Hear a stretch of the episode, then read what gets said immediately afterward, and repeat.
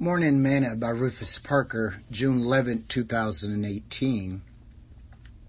And he said, Verily I say unto you, no prophet is accepted in his own country. But I tell you of a truth, many widows was in Israel in the day of Elijah, when the heavens were shut up three years and six months, when great famine was throughout all the land.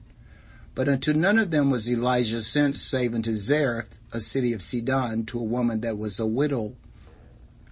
And many lepers was in Israel and the time of Elijah the prophet, and none of them was cleansed, says Naaman the Syrian.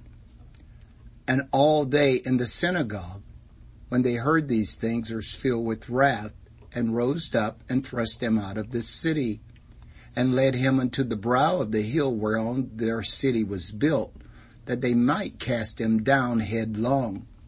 But he passed through the midst of them, went his way.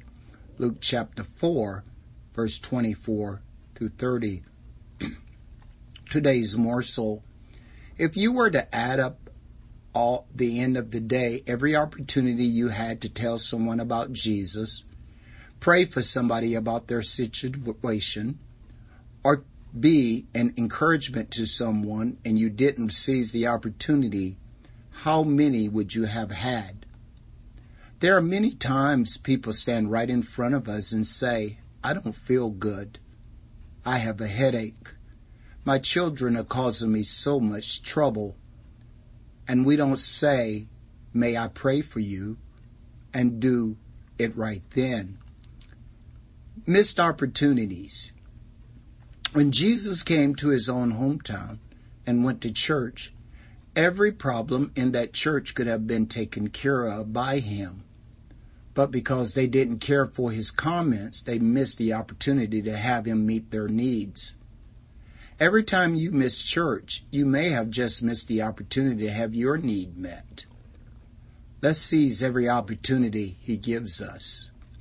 Sing this song today. He's sweet, I know. Jesus is sweet, I know.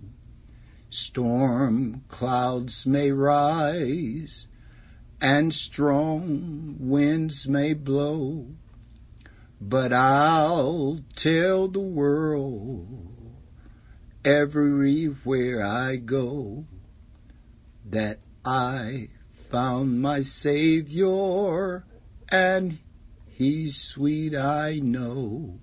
Thought for today. Don't miss the opportunity